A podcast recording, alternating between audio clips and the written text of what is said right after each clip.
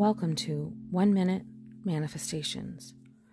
Today's topic when you're afraid to stand up for yourself. Standing up for ourselves can be such a daunting task. It's easy to let fear in and allow it to stifle our forward motion. I know for myself, even when I know I am right, and there has been an injustice towards me that it still can feel impossible to take those delicate steps towards speaking out against the harm done. One question I often ask myself is Don't I deserve the same level of care and concern as others? Why is it so hard to stand up for myself? Why am I so willing to stuff the pain caused by others and prevent my voice from being heard? I know it can seem easier to not speak out, but truly we are the ones paying the cost.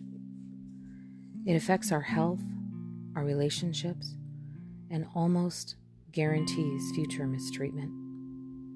Let me say that again. It affects our health, our relationships, and almost guarantees future mistreatment.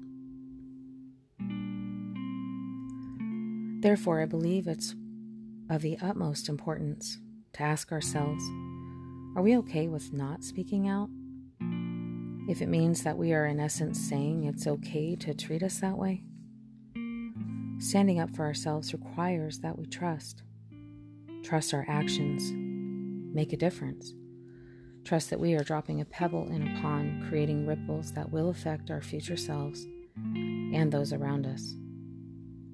Our loved ones will also be positively impacted every single time we take even one small step forward to our freedom of saying no more.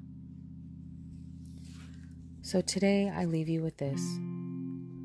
What is just one small thing that you can do today, maybe even right now, that echoes the cry of your heart and says that you matter and shows that standing up for yourself is of the utmost importance, that shows your loved ones the way,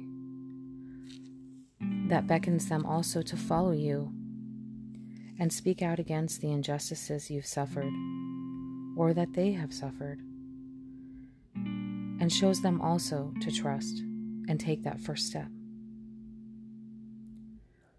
Thank you for listening to One Minute Manifestations. You can reach me at one minute manifestations at gmail.com.